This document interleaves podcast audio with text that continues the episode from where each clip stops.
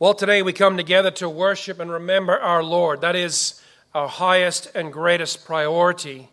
But today is also a day we've chosen to set aside to remember and celebrate God's faithfulness in two points. First of all, on October 30th, 2023, marks 40 years since this building was officially opened and set aside for use by Noble Park Baptist Church for the worship of God and the ministry of the Word. We've been reflecting already on God's faithfulness over 40 years. October 31st, 2023 also marks 506 years since the recognized beginning of the Protestant Reformation in Europe, although the seeds of that Reformation have been planted and growing for many years prior to it. And we mark those dates as significant. We mark them to pause and remember God's faithfulness, to pause and give thanks as Victor did for to God for his faithfulness to us and again to renew our commitment to the Lord and to his work. So I've got two goals this morning in this message and these are what they are to remind us of God's faithfulness to us and to stir up our own faithfulness to the Lord that he may use us as he has used so many others to continue his work in the gospel. Before I go any further, I just want to take a moment to say, on behalf of Heather and I, thank you very much to the church and to the leadership for uh, the tremendous blessing we had of taking five weeks off and going to London and, and uh, Scotland and Wales and, and all the rest of it. Uh, we didn't quite get to Ireland. Uh, as some of you have already heard, we both got the flu. I got it Friday before we left, and poor Heath got it uh, on the Saturday after we got there, and we just dragged it around with us over the most of the time. So we just kind of called a bit of a timeout halfway through and took some time to rest. And I'm glad to say that the cold is, uh, you can hear it in my voice, it's going strong. So, you know, we probably should have gone to Ireland in the end of it. But it was a tremendous blessing and tremendous encouragement to go to some tremendous places, not just to see God's beauty of His creation, which at times we were just left speechless, uh, the Scottish Highlands in particular. But also to stand and in certain places that were highly significant to the church. Uh, we, I was going to tell you about later anyway, but I'll tell you about now. We, um, we were in Oxford and we knew there was a spot in the pavement where uh, 400 odd years earlier, three men had lost their lives, not through an accident because they had been chained to a stake and burned alive. And we stood there after we finally found it 45 minutes later and, and we wept to realize that men had suffered and died. Their faithfulness to God and His call had said, led them to say, We will not recant. We will not back down on our convictions and our beliefs in the living God. And they died for their faith. I'll tell you about the other one a little later. God's faithfulness is to be remembered. It's a command of Scripture. And so, with this in mind, I want you to take your Bibles and go to the book of Joshua, chapter 4, and we're going to read verses 19 to 24 as the starting point for my message, and we'll launch out from there. I invite you to find that place, and as soon as you have, I'm going to ask you to stand in, out of respect for God's word, and we're going to read it together. So, Joshua 4, verses 19 and 24, would you please stand with me as we read? the Word of God says Now the people came up from the Jordan on the tenth of the first month and camped at Gilgal on the eastern edge of Jericho. As for those twelve stones which they had taken from the Jordan, Joshua set them up at Gilgal. And he said to the sons of Israel, When your children ask their fathers in time to come, saying, What are these stones? Then you shall inform your children, saying, Israel crossed this Jordan on dry ground.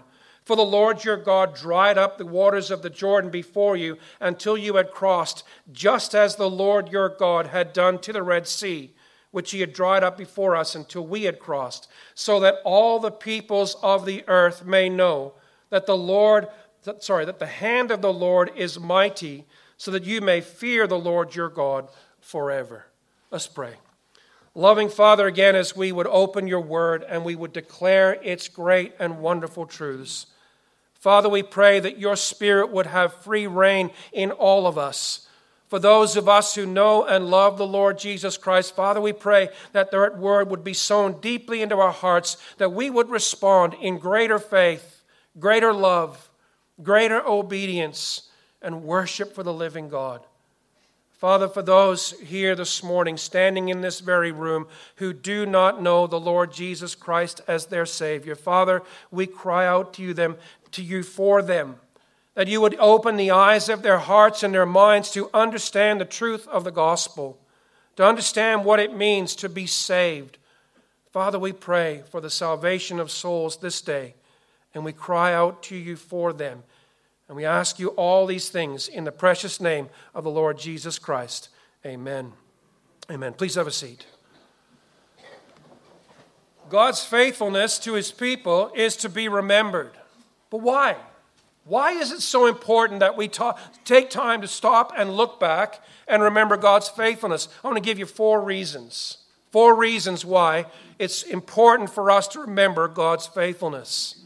First, remembering God's faithfulness fuels our faith in God. We remember what God did in and through those people in the past who trusted in Him, and we're inspired and we're drawn to trust God as they did. Hebrews 11 recounts the faith of 16 ordinary men and women who, by faith in God, were greatly used by God. Secondly, remembering God's faithfulness fuels our fear of God. In fact, that's one of the purposes that Joshua gives the people of God that you may fear the Lord your God forever. Remembering God's faithfulness fuels our fear. God, the Almighty, all knowing, unchanging, absolutely holy and just and good God, acting in perfect righteousness and wisdom, is to be feared. I would say one of the great problems of the church in our day is we have lost a sense of the fear of the Lord. He is to be held and viewed in awe and amazement by us, and a great respect for Him and His authority. Thirdly, remembering God's faithfulness fuels our obedience. Seeing God's faithfulness to honor and bless and abide with those who obeyed his word fuels our obedience. And seeing God's faithfulness to discipline and punish those who disobeyed and disregarded, as we were reading in Deuteronomy just a while ago, it fuels our obedience to him and to his word. When we see that God disciplines those who disobey and God blesses those who obey it fuels our obedience to Him. Fourthly, remembering God's faithfulness fuels our love and our worship. When we stop and take time to look back, look in the scriptures, and see how great the love of God is for us and His faithfulness to us, it fuels our worship. Worship's not about us, it's all about the living God. Amen? It's all about God and what He has done for us, His faithfulness to His people all through the ages it fuels our worship.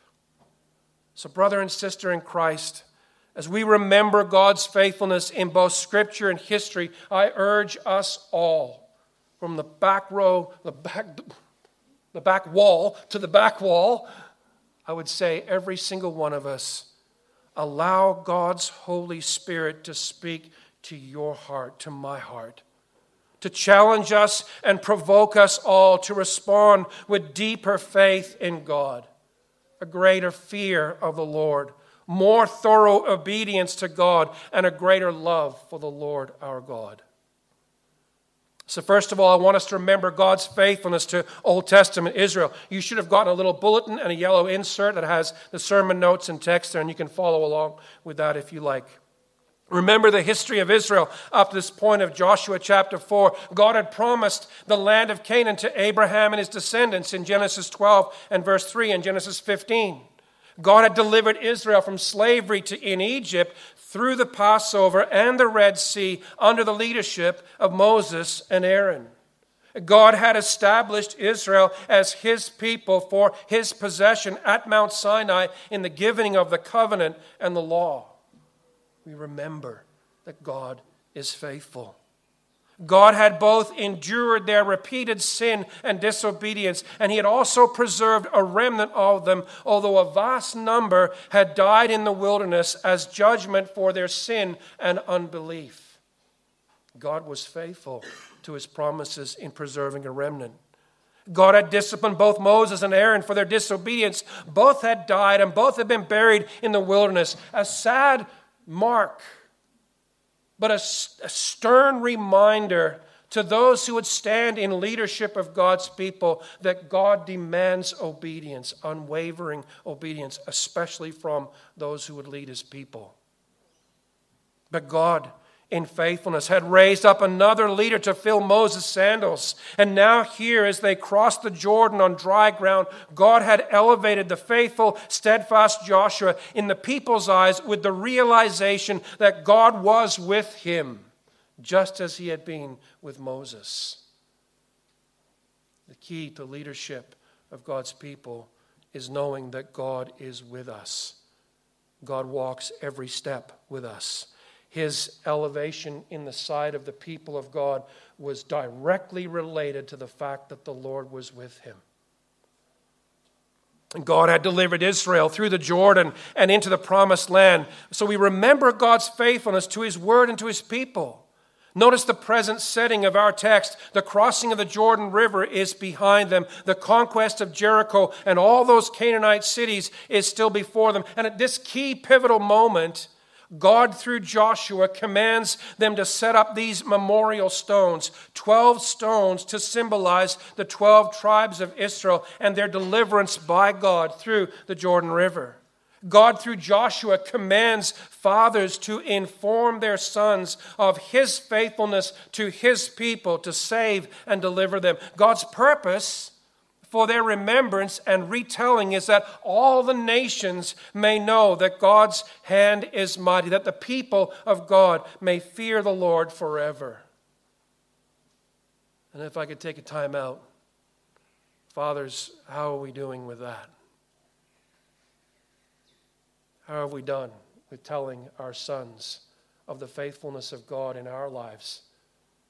Faithfulness of God to his people all through Scripture and through history. They learn to fear the Lord when they see the faithfulness of God, the works of God in Scripture and in history as well. We consider God's faithfulness, his own faithfulness to remember his covenants. He remembers in Leviticus 26 and verse 42, the Bible says that God says, I will remember my covenant with Jacob. I will remember also my covenant with Isaac and my covenant with Abram, and I will remember the land. In Psalm 111, verses 2 to 5, the Bible says, Great are the works of the Lord. They are studied by all who delight in them. Splendid and majestic is his work, and his righteousness endures forever. He has made his wonders to be remembered. Why does God record so much history, so much incredible works of His in Scripture? to fill up pages, to make our readings longer. No, He gives us all of those history stories so that we may remember what He has done and be caused to worship and fear and love and trust the Lord our God. God is faithful to remember His covenant relationships with us. The book of Deuteronomy, preached by Moses just prior to this event in Joshua 4, has so much to say to God's people about the importance of remembering and not forgetting. In Deuteronomy 16 and verse 3, speaking of the feast of the Passover, he says, You shall eat it with unleavened bread, the bread of affliction, for you came out of Egypt in haste, so that you may remember all the days of your life, the day when you came out of the land of Egypt. Brother and sister in Christ, it's a good practice to stop every so often and think about the day that you came to know the Lord Jesus Christ as your Savior. I can still, I don't have very many memories of, of the, the room or the, the place. I, I know the, the camp, the Bible camp where I was saved, but I can still remember, just like yesterday, sitting on that bunk and our camp counselor telling us the gospel so simply that uh, 13 year old Aussie kid in Canada could figure out what it meant. And bowing my head and saying, I need that. I want to be saved. Save me, Lord.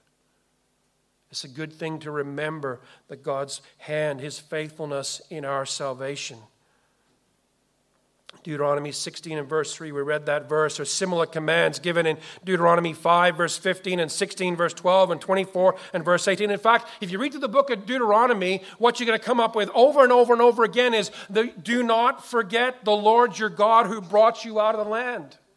And one of the great problems they had was they continually and repeatedly forgot the Lord their God who brought them out of the land. And when they forgot him, they wandered off into sin and disobedience. And they had to be continually reminded and brought back again to know the God who saved them and delivered them. Even before they marched out of the land, Moses told them to remember. In Exodus 12, verses 1 and 2, which describes the choosing of the Passover lamb, it's the very same day, the 10th day of the first month, which is described here in Joshua 4. They're 40 years apart on the day of release from Egypt and slavery and the day of crossing into the Canaan, in both passages, sons are to ask fathers, What is the meaning of this memorial? The Passover reminds them of God's deliverance from slavery, and the stones remind them of God's deliverance into the land. They're commanded to remember God's faithfulness to them. The Passover, we know, is a beautiful Old Testament picture and promise of one day the Lord Jesus Christ coming and our Lamb of God suffering and death, his suffering and death and resurrection to save his people. People of God, this people of God. Remember your salvation by God from slavery to sin and death and the grave. It will fuel your faith in God for the work that's to be done. It will fuel our fear of the Lord for His greatness. It will fuel our obedience, our love, and our worship of God. He goes on in Deuteronomy 7 and verse 18, and speaking of their enemies, Moses says, You shall not be afraid of them. You shall well remember what the Lord your God did to Pharaoh and to all Egypt. And you can imagine those Israelites way back in that moment on the other side of the Red Sea, and they look back behind them and they see the sea crashing together and all of Egypt's army in the bottom of that sea being killed by the almighty hand of God in judgment. And Moses says, When you face your enemies, remember how God dealt with the enemies and the opposition in the past. Brothers and sisters in Christ, we face opposition our day, right? It's getting hotter and quicker and harder and less veiled. And one day there's going to be open, full on persecution in Australia of the Christian churches. It's coming. In those days when it comes, we stop and we turn back and we remember God's faithfulness to his people. All through the history of both the Bible and the church history, and all those times when persecution came against the church, we remember how God dealt with that opposition. Just think about Korea. I love the story of Korea, right? Missionaries all kicked out in the 1920s, thereabouts. There's a few hundred thousand Christians in Korea, and when they open the doors 40, 50 years later, and they say, well, I wonder how many Christians are left. There's millions of them. Persecution didn't crush the church or get rid of it, it only made it grow exponentially. And we remember God's faithfulness to his people when that opposition comes. And Moses says to them, Don't be afraid of your enemies. Remember what the Lord your God did to Pharaoh and to all Egypt he dealt with their opposition. Remembering God's past deliverances from past enemies, opposition will fuel their faith and our faith and steadfastness in face of the opposition that is still coming against us. In Deuteronomy 8, verse 2, Moses says, You shall remember all the way the Lord your God has led you in the wilderness these 40 years, that he might humble you, testing you to know what was in your heart, whether you would keep his commandments or not. Brother and sister in Christ, just out of curiosity, I don't want to embarrass anybody, but does anybody here keep a journal? Like a daily journal, you know, dear diary, today I went to the bank, stuff like that. If you don't have to put your hand up, it's okay. I'm sure some of you do. In fact, I know some of you do. It's a really good thing as a Christian to keep a journal. Uh, I don't think Mrs. Taylor will mind me telling you the story, but she kept the journal all through uh, her bout with cancer.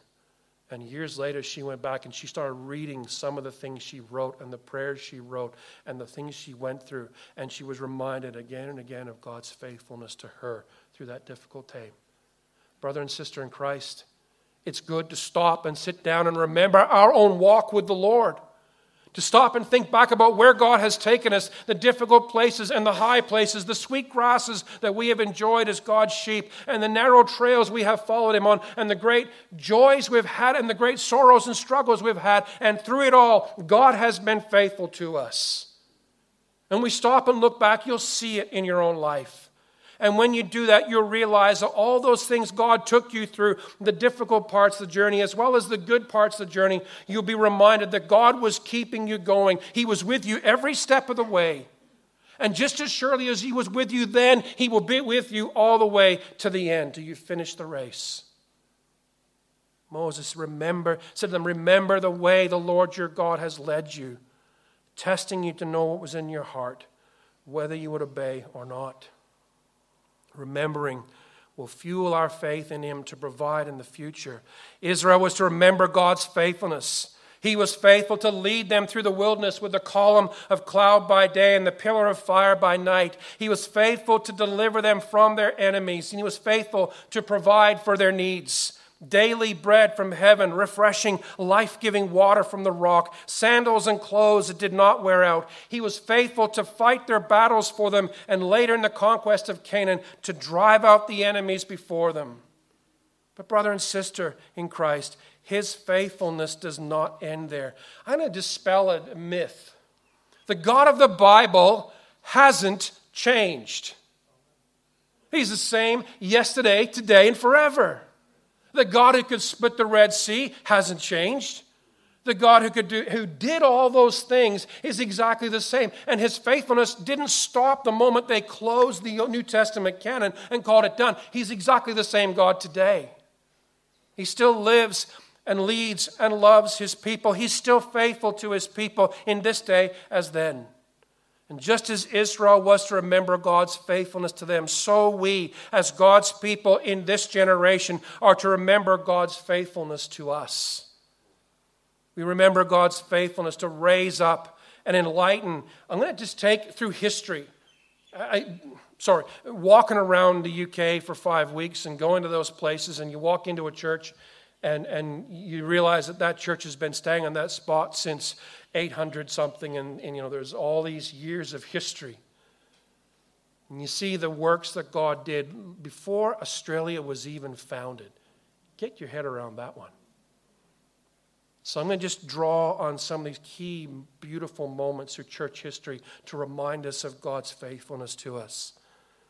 We remember God's faithfulness to raise up and enlighten the early church scholars and pastors and preachers, men like Athanasius and Augustine and the Cappadocian brothers and so many others, men that God used to formulate from Scripture our Christian theology, defining and recognizing the canon of Scripture, formulating the Trinitarian nature of God and the dual nature of our Lord Jesus Christ. There's things in our understanding, in our beliefs, that we almost take for granted you realize it took 300 years to figure out the canon of Scripture and, and nail it all down?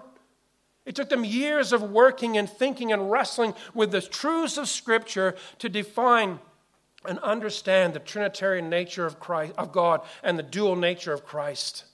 But God was faithful to his people to lead them through that. We remember God's faithfulness to preserve the church through the great persecutions in the dark ages when biblical truth was put aside in favor of man's traditions and teachings.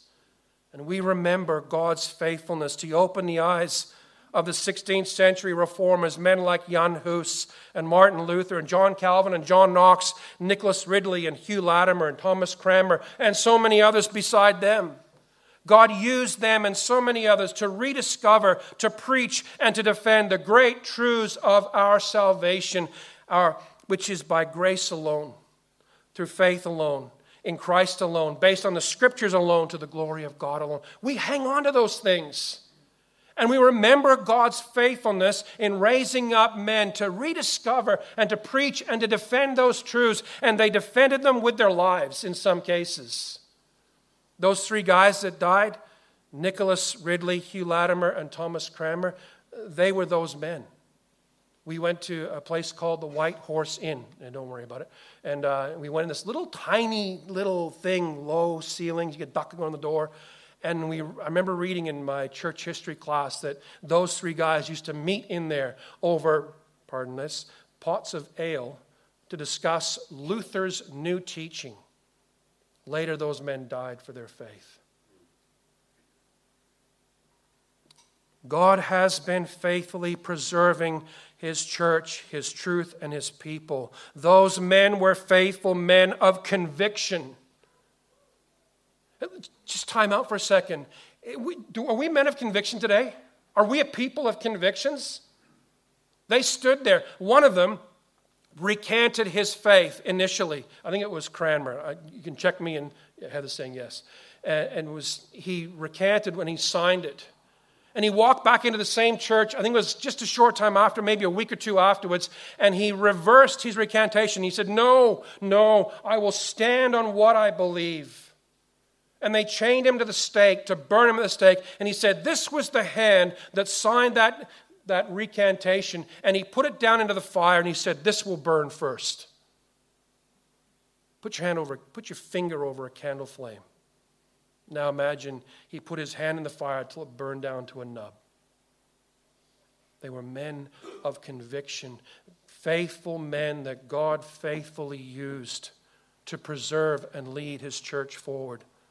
We remember God's faithfulness to raise up and use the 17th century Puritan pastors and their convictions about the need for ongoing purifying reform. They preached and pastored and wrote at times under stiff persecution from the state church in England and from God. Through them, the church has inherited some of its richest Christian ministry to those Puritan writings. Why? Because God is faithful to his people, and God is no less faithful today than then. I'll tell you another story. The good news is there's lunch after this, so if I go to like 1 o'clock, it won't matter. Don't worry. And I'm not going to 1 o'clock. Don't worry about that either. Uh, we had the opportunity to go to Bedford. Uh, some of you may know what Bedford, England is so significant for. It's uh, John Bunyan's church. And we went there and we, we got there late, and they were I think they were going to close, and they agreed to give us a tour. And, and uh, the tour guy went one direction, and uh, she had to go do something. And another man was there, and he said, "Well, I'll take you over to the church, and I'll show you the church." I said, "Sure." We went over there, and they showed us this beautiful old church built in the 19th century, but it had all these beautiful stained glass windows describing uh, scenes out of Pilgrim's Progress. And up the front, on this raised up, way up high, was this beautiful uh, pulpit up there. And there's another pulpit over in the museum where Bunyan supposedly preached uh, once in his lifetime. And you can go and stand in the little pulpit and get your picture taken. But as you walk out the, the sanctuary, we're there for a few minutes and we walk through like a door right here. And right around behind the wall, in a little alcove, there was behind a, a rope, there was another pulpit. And we walked by, and of course, I just had to notice, right? And I said, Oh, what's that? And he said, Well, that's Bunyan's pulpit. I said, like the pulpit he used to preach from. And he said, yeah, the, the very one he used to preach from for many years here. And I said, um, you know, I'm a Baptist pastor, you know, do you think maybe I could? And he said, he goes, well, he goes, I'm really not supposed to do this. And he said, but if you're quick, and I was over that thing so quick, I'll tell you. And I stood up there in that pulpit, and it was one of the most moving moments of the whole trip for me for two reasons. I stood in the pulpit and looked down. The, the, the, paint was all worn off, and the boards where he stood were sort of hollowed out a little bit. And I put my hands down where Bunyan put his hands and just imagine what it'd be like to preach. And as I was standing there and I was just enjoying this amazing moment, kind of just thinking about Bunyan and all the things he did and all the things he, I became aware of something else. On the wall beside the pulpit, there was this big, heavy, slab timbered door. And it had hand wrought iron strap hinges, and, and there was little bars that were hand wrought iron over a little peephole. And I, I looked at it. Uh, I had to see what that was, so I came down out of the pulpit, which was a bit of painful, and I walked over and I looked at the little plaque, and it said, This is a prison door that was taken from the Bedford jail just before it was demolished. A door like this was where Bunyan was kept, behind that door.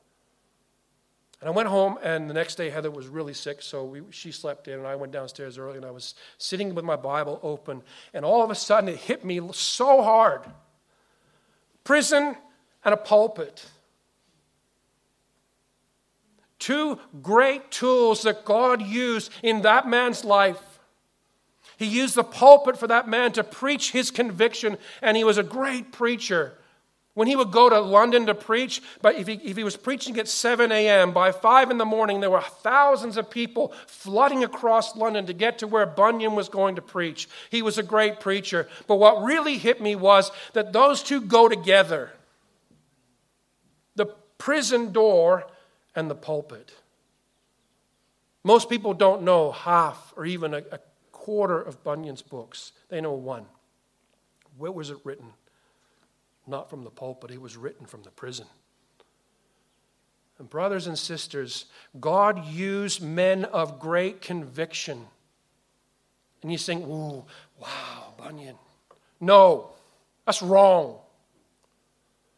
Wow, Bunyan's God.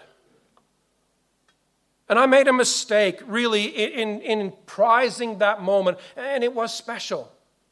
But it's not Bunyan, it's Bunyan's God. It's Bunyan's God who was faithful to him. It was Bunyan's God who gave him the conviction that he said, I won't walk out of this prison. His prison door, I don't know if you know this, was uh, figuratively unlocked and open. All he had to do was say, I promise not to preach, and they would have said, Out you go, off on your way. But he said, I will not. His unnamed wife said, Oh, sir, don't you understand? He would sooner stop breathing than stop preaching. And he stayed in that prison because of his convictions, and he was faithful to God no matter whether it was behind a pulpit or behind a prison door. And God, in faithfulness, uses men of great conviction.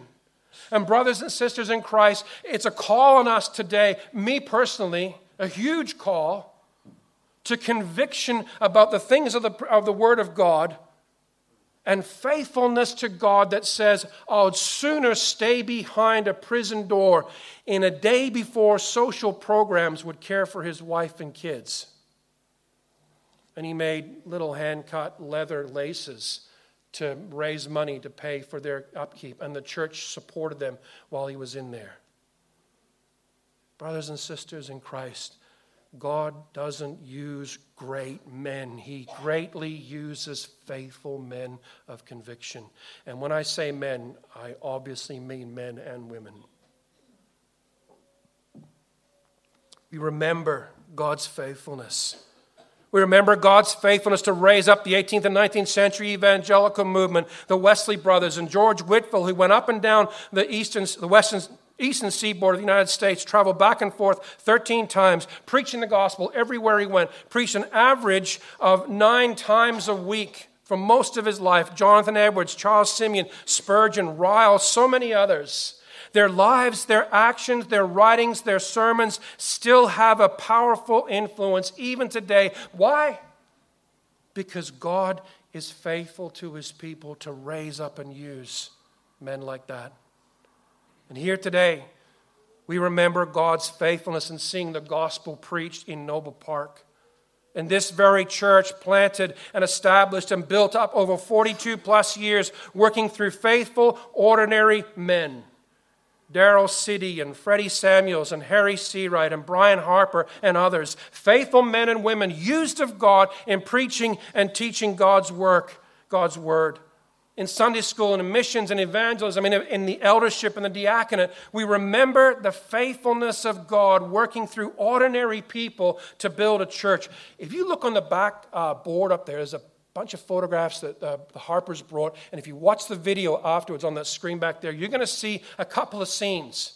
In there, uh, most of us here remember Irene Perry. She passed away just uh, a year and a half or so ago now. Irene and Ken used to put their kids to bed over on Buckley Street and walk across, and they would mix up concrete. And Ken told me when we first came here uh, stories about laying the bricks for the foundation. And he laughed and said he was such a bad bricklayer that only let him lay bricks below ground. but ordinary people, ordinary, faithful people that God uses to build his church. Don't stand here this morning and say, I can't be used of God because I don't have this or that or the other thing. I don't have great learning. I can't preach. I can't do this. I'm no good at that or the other thing. No, God is not interested in your abilities, your talents, or your learning. God is interested in your faithfulness to Him. We've bought into a dumb idea that says you've got to be somebody for God to use you. Look through the history. William Carey, right?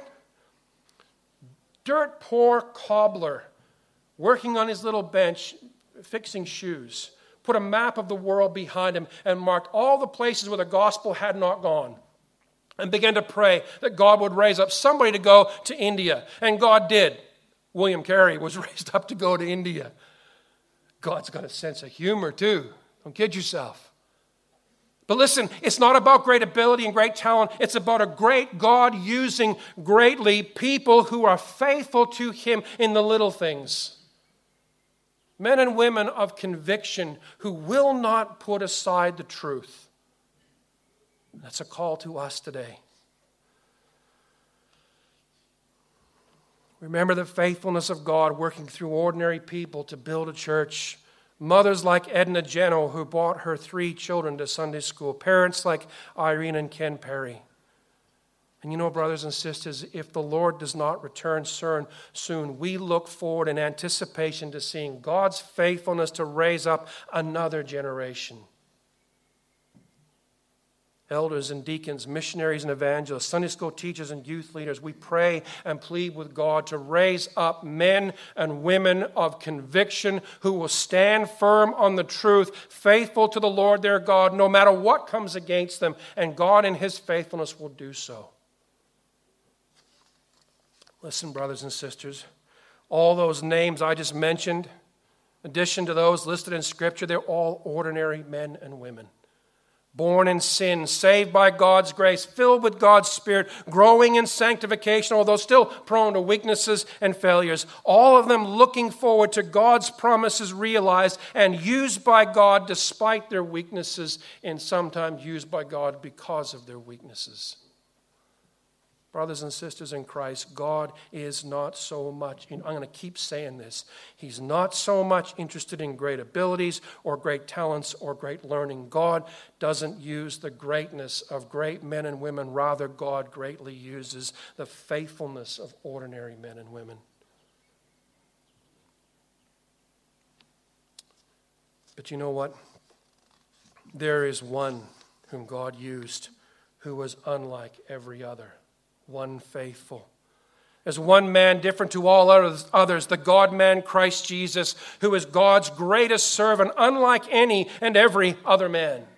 The Son of God came as the greatest expression and display of God's faithfulness to his people.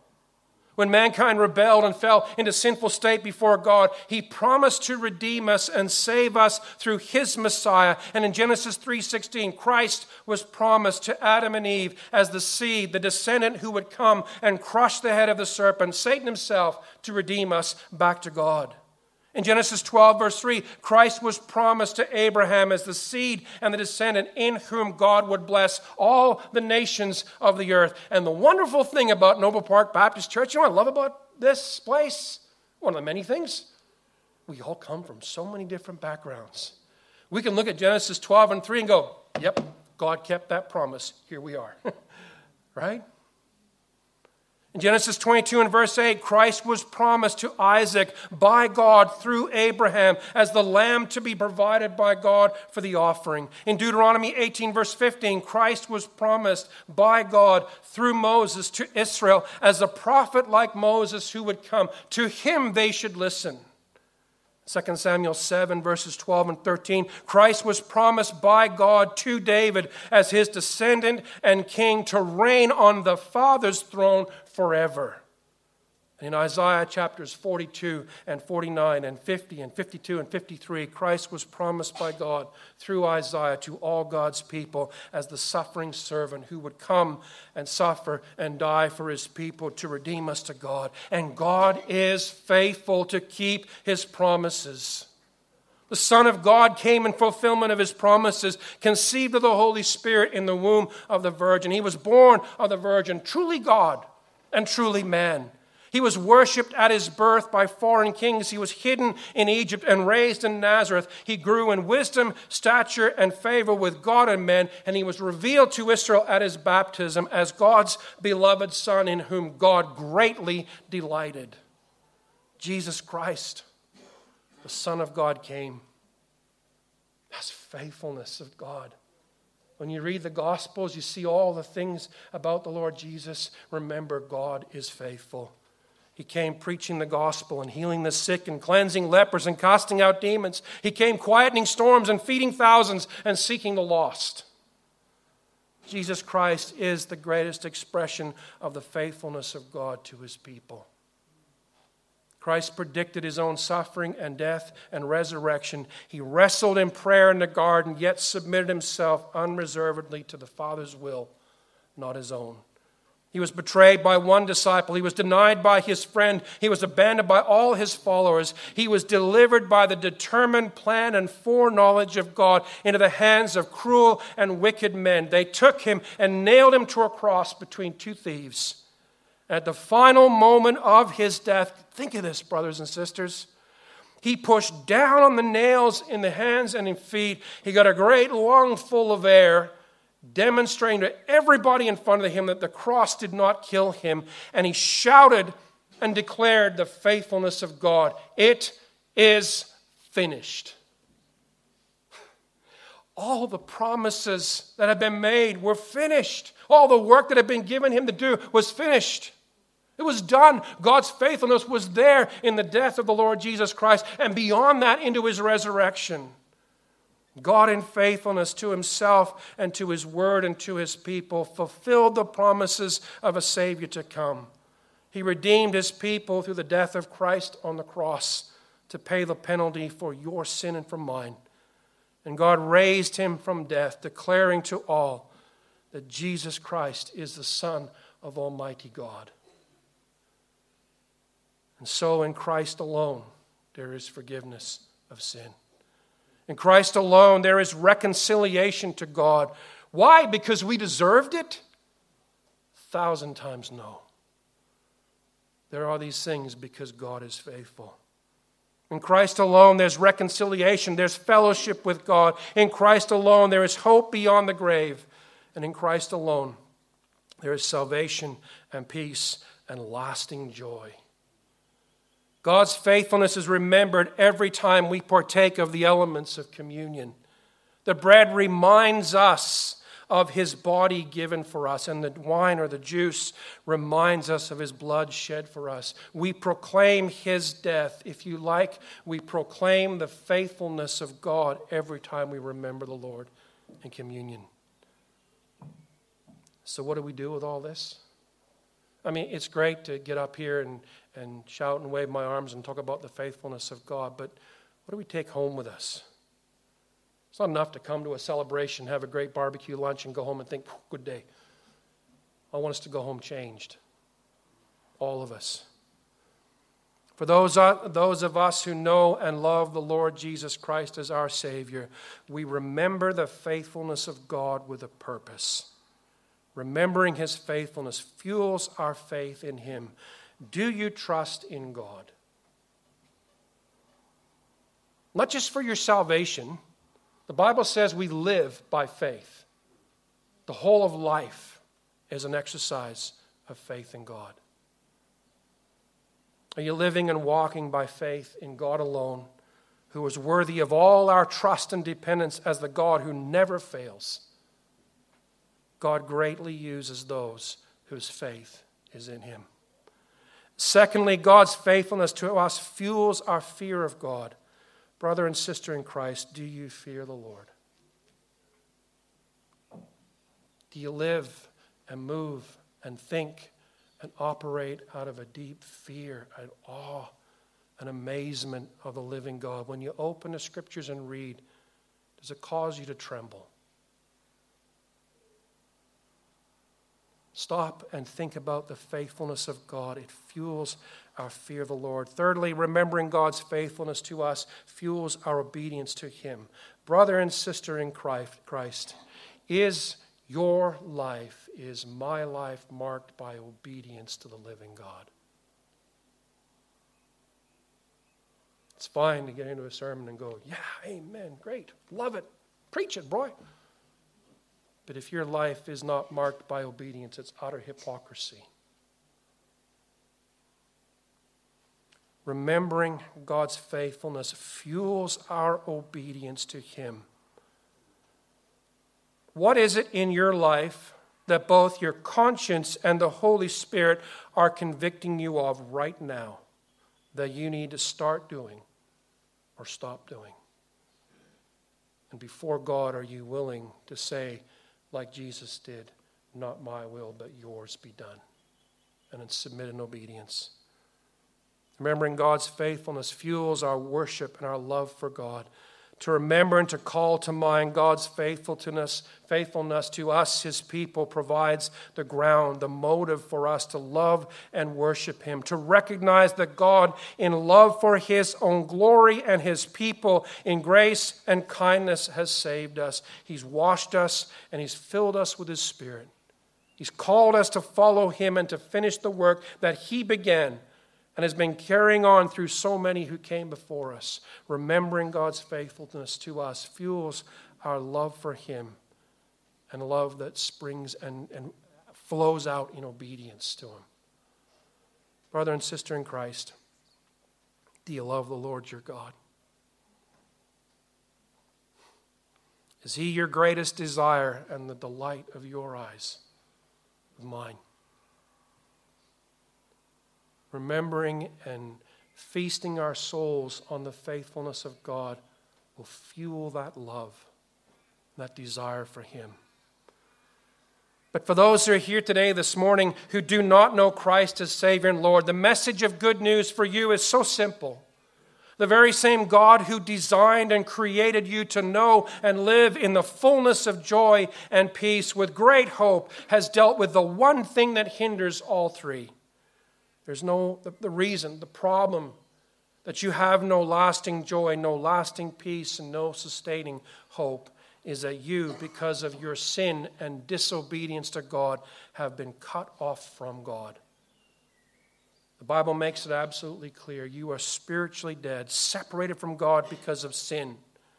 But God dealt with your sin by sending Jesus Christ his only begotten Son to die to pay the penalty for all your sin. Listen to what the Bible says. These verses are on your note sheet. If you've never seen it or don't know them, you can look down and read them or take them with you and read later. Romans 5 8, the Bible says, But God demonstrates his own love toward us in that while we were sinners, Christ died for us. In 2 Corinthians 5:21 the Bible says, "But God made him, that's Christ, who knew no sin to be sin on our behalf, so that we might become the righteousness of God in him." In John 3:16 the Bible says, as you all know so well, "For God so loved the world that he gave his only son, only begotten son, that whoever believes in him should not perish but have everlasting life." So what do we do? How do you, how do you respond? Mark 1, verses 14 and 15, from Jesus' own lips.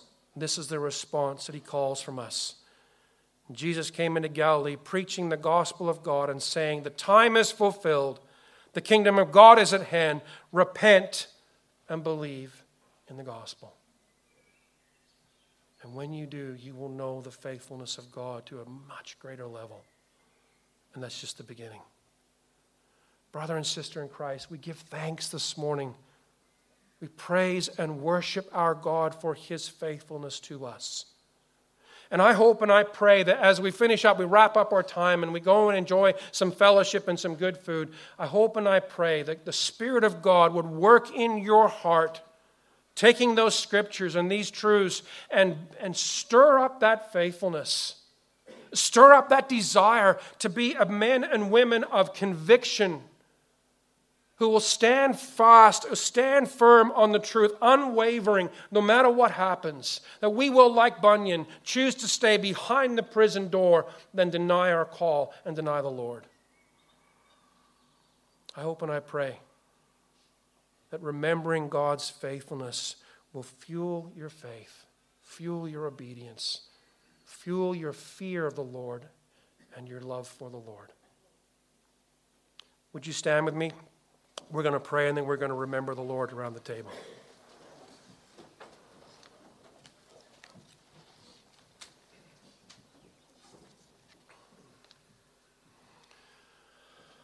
Our gracious God and Heavenly Father, we give thanks again this morning for the Lord Jesus Christ. Father, we thank you for this greatest display of your faithfulness to your word and to your people. Father, we give thanks that you are a God who faithfully keeps your promises. And Father, we look forward to the reality that Christ is returning.